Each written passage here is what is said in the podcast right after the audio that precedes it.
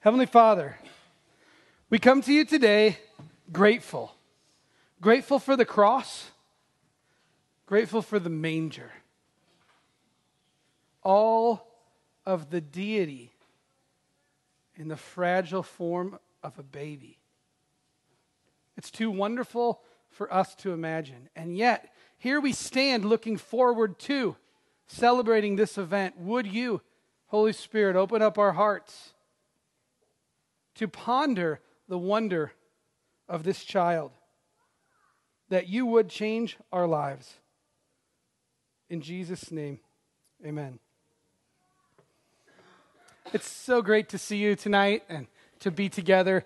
Uh, I want to appreciate Alina putting together the songs tonight. I don't know if you really caught the, the flow, uh, and you probably did, you're all smart, but uh, just in particular, reading about this coming and, and Mary pondering and treasuring the announcement of this birth, and then singing in reply, King of heaven, come down, that the King of heaven came to us.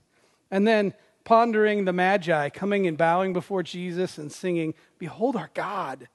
Uh, it's powerful, and Christmas is a powerful time. We're going to ponder one verse today, tonight, together as we open up God's Word. And it's Mark chapter 10, verse 45. One simple verse. For even the Son of Man came not to be served, but to serve and give his life as a ransom for many. I want to know how you view God.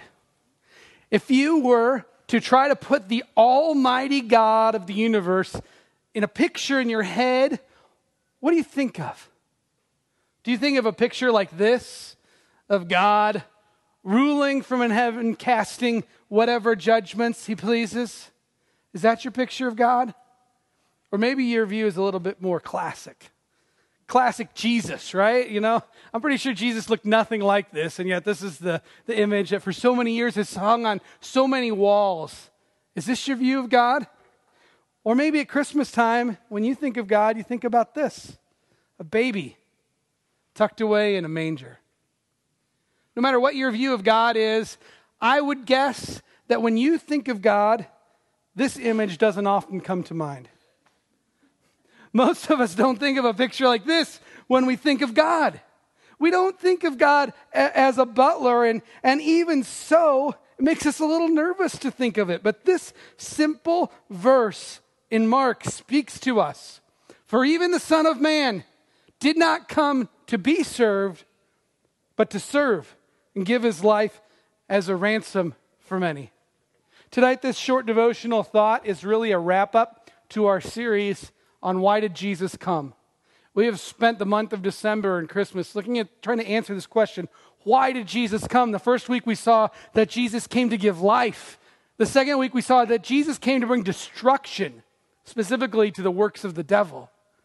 The third week we saw from John 17 that Jesus came to send his followers on the same mission that he was on. We were challenged that each of us is called to do work wherever we are. And then last Sunday, we said Jesus has come to tear down walls. That specifically from John 17, where Jesus, or from Ephesians 2, rather, where uh, Jesus, Paul says of Jesus that he came to tear down wall, the dividing wall, to make the two one. Tonight, we're going to see that Jesus came to serve.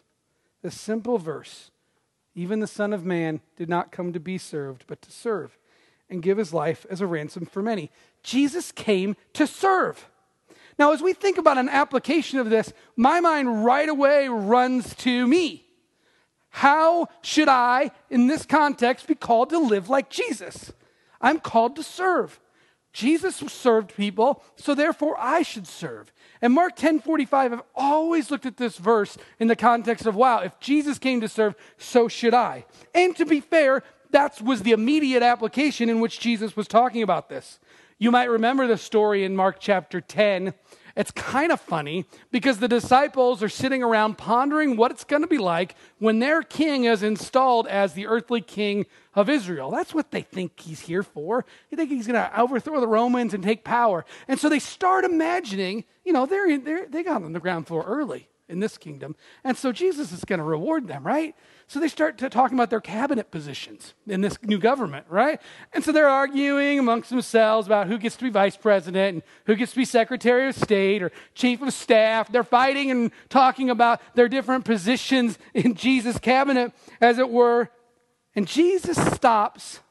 These two brothers come to him, James and John, in the other Gospels, we actually see that they sent their mother to talk to Jesus. I'm not kidding you. They got together and they said, Hey, mom, will you go ask this question of Jesus for us? They said, Hey, can we be your number one and number two in the new government? Like, we want to be in the cabinet, you know? We want the positions of power. And the other disciples are torqued. They're like, Well, what makes you so special? Why do you get number one and number two? What about me? And Jesus hears all this and he says, Whoa, whoa, time out. This is not the way the kingdom of heaven works. The kingdom of God works differently than this. If you want to be great, you got to be a servant of all. It's kingdom upside down living. At Christmas, this baby reminds us that we need to serve each other.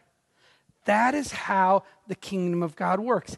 And for me, that's the natural application.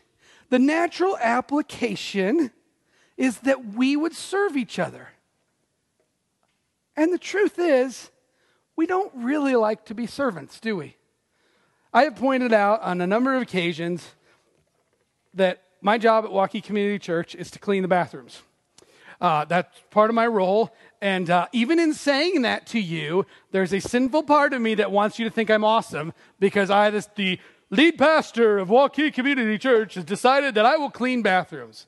You know, and this is all great as long as I can stand up here and say that to you, right? And somehow I don't feel like I'm really serving you when my own ego is boosted. Except this last week when I had to clean that middle bathroom right over there. And someone had done something unspeakable in there. I'm just telling you, I got to do that. And being a servant at that moment was not so great right? As, I'm wondering if these hands will ever be the same again, you know? As, I'm looking at that, sometimes being a servant is hard. And yet here we are at Christmas, this baby who came to serve. And so we naturally want to, we should want to, it's not natural, we should serve each other, just like he came to serve us. Whenever I read Mark 10 45, those are my initial applications to myself and to each other. Let us be a church that serves each other. But I, I, have another question tonight that came to mind in this passage for me. And I never asked this question before because the reality is, is I wonder if I'm asking the wrong question. Because Jesus tells us why he came. He didn't come to teach us about serving each other. The Son of Man came to show you what it's like to serve each other. That's not what the text says. That's not what Jesus' words are. What are Jesus' words? He came not to be served, not to teach us about service, but to serve. Now let that one reverberate in your brain for a second. Because the natural question then we should ask at Christmas will you let Jesus serve you? That's why he came. Not to be served, he came to serve. He came to serve you, and he came to serve me. That makes me a little uncomfortable. Because to be honest, I've always, since, since the moment I became a follower of Christ, through the time where I decided I was going to give my life full time to the work of the gospel, to the kingdom work that Jesus had set in front of me, from that time on, I always viewed Jesus, I've always viewed him as my king. I'm his servant. He's not my servant. And yet, here he says, the Son of Man came to serve. So the, I don't really get around thinking that Jesus can be my servant. Sometimes when we think of a servant, we have this idea of, you know, snapping, saying, hey, Jesus, come on, do my bidding, get over here. And I've never wanted to think about Jesus like that. It just seems wrong. And I'm not sure that Jesus had that in mind, that you would snap at Jesus and say, Come on, Jesus, get with it. But the reality of it is sometimes we do that. I don't know about you, but sometimes I don't think about Jesus till I need him. I don't think about Jesus till I need him to serve me. And then I say, Jesus, serve me by healing me, or serve me by making me rich, or serve me by making all the things in my life go smoothly like my plan. We say, Jesus, serve me. I don't think that's what Jesus had in mind when he came to be our servant. What did Jesus have in mind? Well, he tells us if you're going to let this Christ child serve you like he came to do, he tells us how he's going to serve you and I. He didn't come to be served, but to serve and give his life as a ransom for many. If you and I are going to allow Jesus to serve us, we need to allow him to give his life as a ransom for many for us. Well, what does this mean? I, I thought of three things this week that I think this means three ways that we can allow the God of the universe to serve us. And we're taking, I'm taking this right from that word ransom. The first way is we have to admit that we need to be ransomed. And this is really, really hard for us because self esteem has been pounded in us, many of us, since we were little, that we needed to have self esteem. And for many of us, self esteem means we refuse to look at the things that are wrong with us or weaknesses. And you know, my pride's a big deal. I don't really appreciate it when people point out my weaknesses.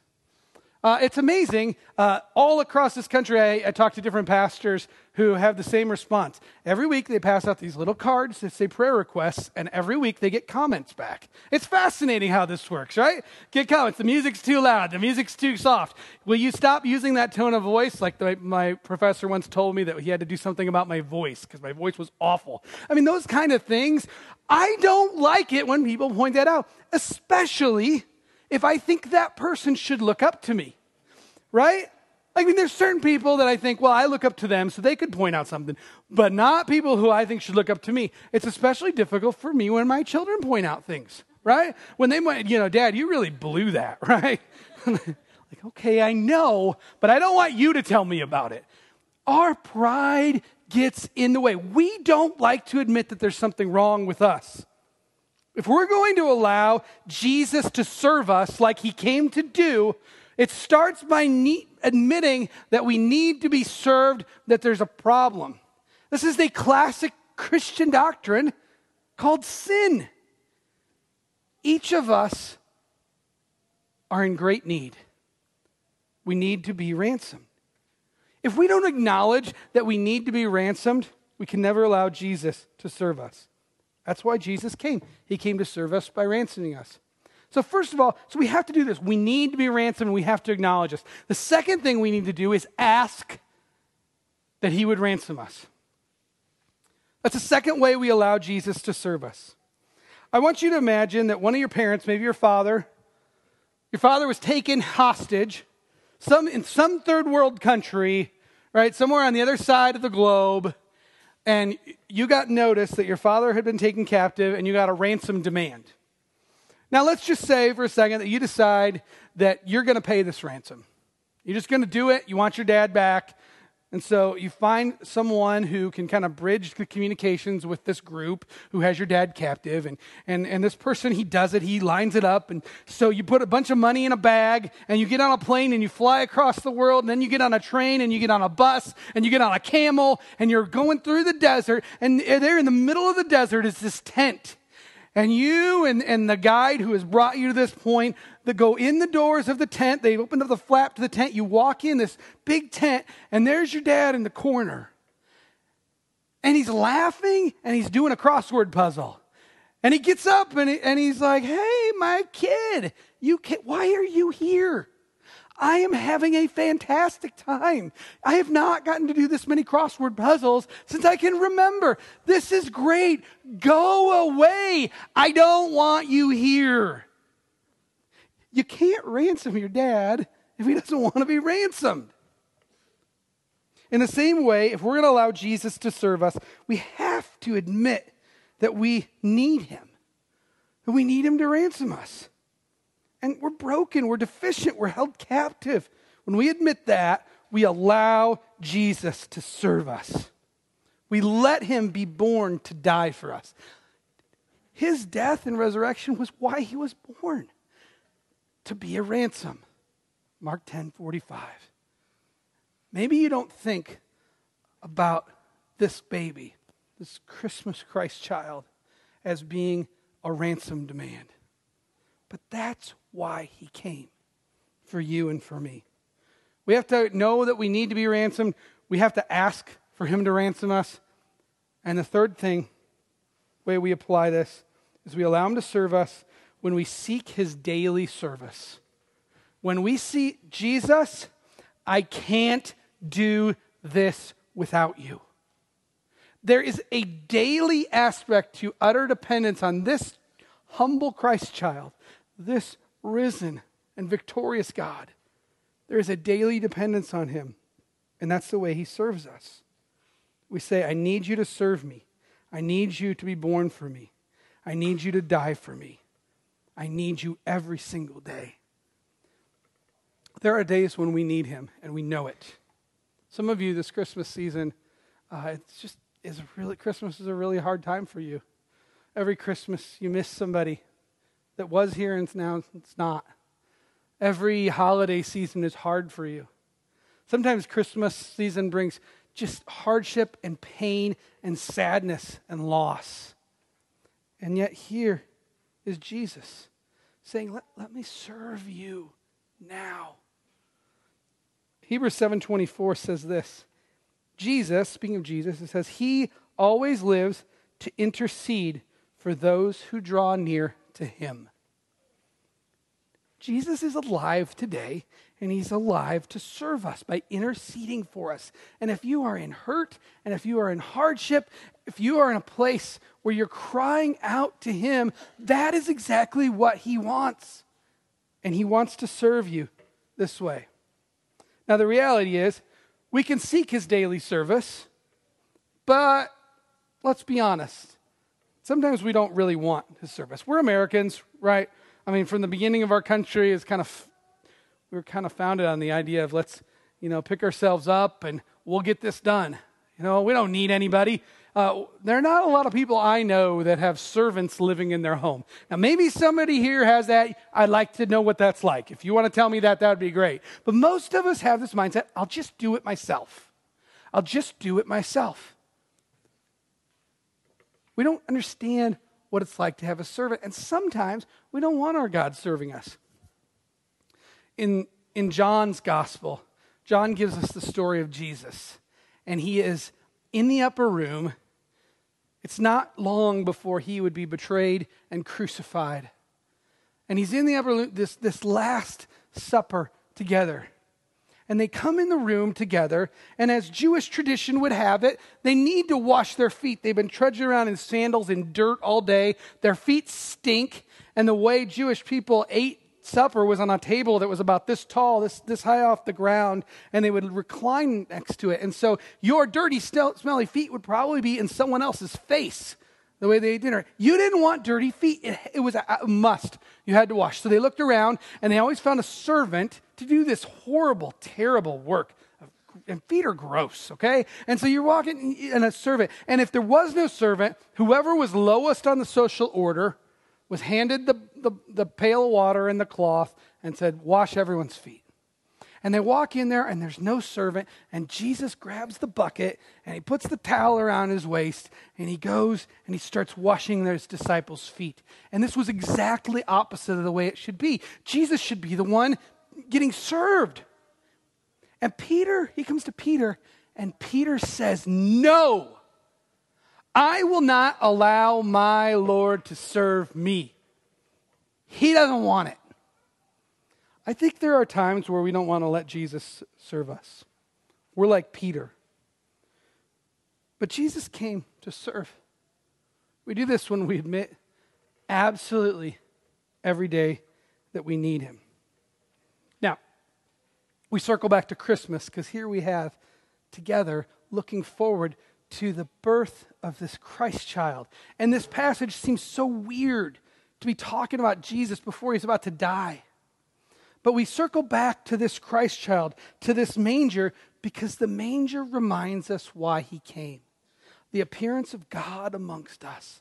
Jesus came not to be served, but to serve. We think of a baby as helpless. Someone needs people to serve him and take care of him. But this child came to serve us. And we find ourselves in need of this baby Jesus who would go on to die and rise from the dead, dead to serve us, to ransom us. So I wonder if you'd let him do that today. If you don't know Christ, would you admit? Would you stop and say, I need to be ransomed? And I want you to do that. And if, if you're to the place where at this Christmas you're saying, I need the God of the universe to serve me because life is hard right now, would you bow before him and say, Serve me, my Lord? Because that's why Jesus came. He came not to be served, He came not to teach us about service. He came to serve and give His life as a ransom for many. Let's pray. God, we come to you humbled. We come to you humbled that you would die for us, that you would be born helpless, that you would be born to serve us, that you would give your life as a ransom for many. Jesus, would you give us the courage today to engage you? For those who are hurting, to say, I bow, I need you to serve me in this way. For those of you who are stubborn, to be broken before Him, say, Would you, would you ransom me? Jesus, we praise you and worship you because you are the Christ child, born to serve. We pray this in Jesus' name. Amen.